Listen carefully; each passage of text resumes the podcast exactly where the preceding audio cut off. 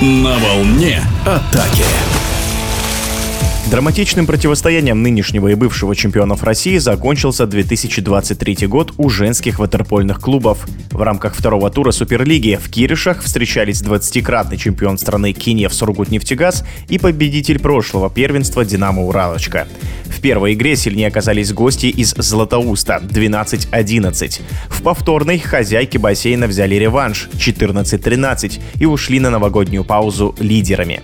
Не менее интересно складывались матчи в Москве, где Скиф Восток под руководством главного тренера сборной Сергея Маркача набрал 5 очков из 6 возможных в соперничестве с Югрой и в таблице вплотную приблизился к команде из Ханты-Мансийска. О минувшем туре и планах сборной Сергей Маркач рассказывает в эфире спортивного радиодвижения.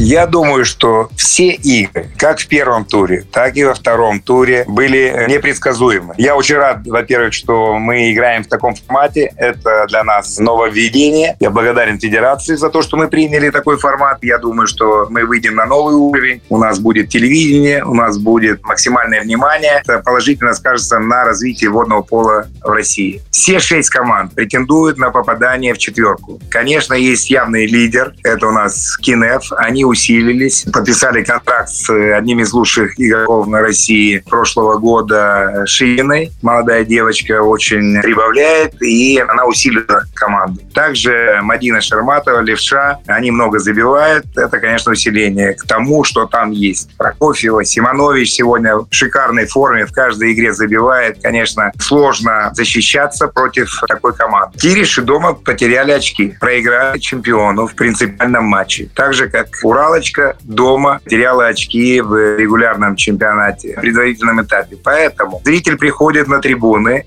и он не знает, какой будет результат. Невозможно предсказать победителя. И это, конечно же, делает эту Суперлигу очень интересной. Надо отметить, что матчи с разъездами позволили вернуть женское водное поло в столицу. Очень давно московские болельщики не видели свою команду вживую. И вот долгожданный дебют в бассейне «ЗИЛ». Игроки Скифа своих фанатов не подвели. В первом матче они выиграли у Югры со счетом 9-7, а в повторном вырвали победу в серии пенальти.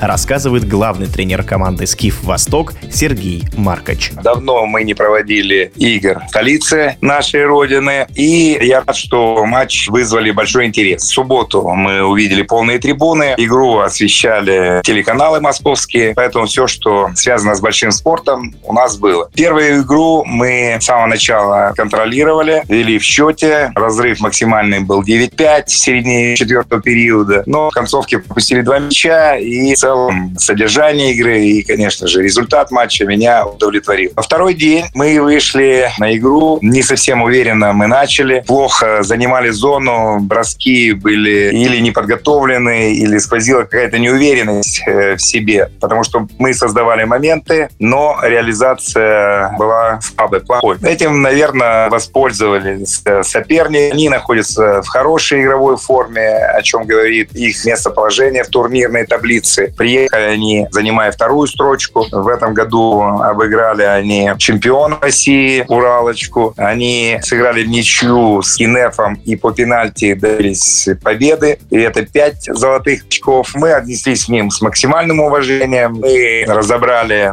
значит, сильные стороны соперника. Но их лидеры все все-таки доставляли нам большие проблемы. В частности, Савченко и Пистина. Также мне очень понравилось на этом туре Сависько. После травмы в прошлом году она пропустила сезон, она очень хорошо влилась в команду, постоянно угрожала. Думаю, что она будет приглашена в основную сборную России и претендовать в дальнейшем на место в составе. Я удовлетворен пятью очками в этом туре. Знаю, что не только в нашей команде, но и в других командах есть проблемы с ОРВИ, простудные заболевания. Наши лидеры играли с температурой Сержантова и Вахитова. Ариадна Андреева после болезни. Алина Савина тоже не совсем здорова. Поэтому, конечно, это наложило свой отпечаток на игру команды. Мы потеряли двух центральных нападающих. И мы без номинальных центров создаем напряжение в атаке. Мы испытываем трудности. Конечно, мы зависим от решений судей. Иногда нам дают очень жесткую борьбу, потому что судьи тоже видят, нет центральных нападающих. Роль центрального исполняет у нас защитник, который заходит. Даже когда мы своевременно обслуживаем этого игрока, не всегда идет наказание соперника. Поэтому мы страдаем. Но я надеюсь, что мы справимся.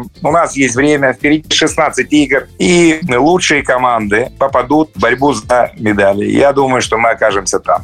Надо отметить, что второй тур подряд подопечные Сергея Маркача добиваются побед в серии после матчевых пенальти. В прошлый раз от меткости московских ватерполистов пострадали игроки «Динамо Уралочки». Почувствуя, что мы можем выиграть в следующей игре, мы вышли с таким настроем. Удалось настроить девочек, и без сомнения мы показали то, что мы умеем. Вели в счете на протяжении всей игры, но, к сожалению, концовку не довели до победы. Ничья, и после матча в пенальти мы не промахнулись, а наш вратарь Светлана Типахина отбила три пенальти. То же самое произошло и в игре в Москве. Мы забили все мячи, а Светлана у нас отбила пенальти у лидера команды игры Пыстиной. Мы, конечно, тренируем этот компонент, но сколько бы ты ни тренировал эти пенальти, все решает психология. Поэтому думаю, что ментальный тренинг в Киеве присутствует.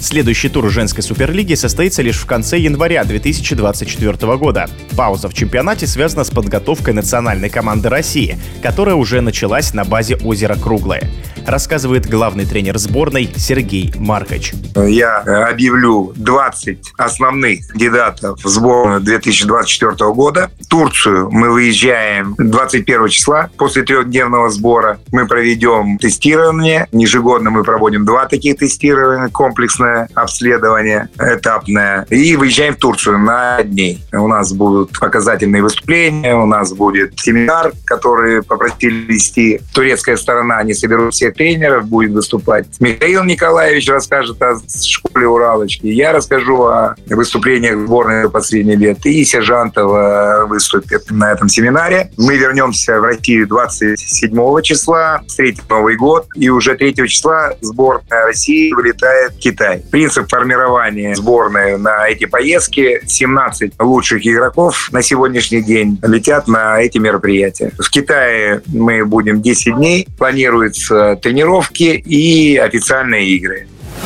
В эфире спортивного радиодвижения был главный тренер команды «Скиф Восток» и женской сборной России по водному пола Сергей Маркач. На волне атаки.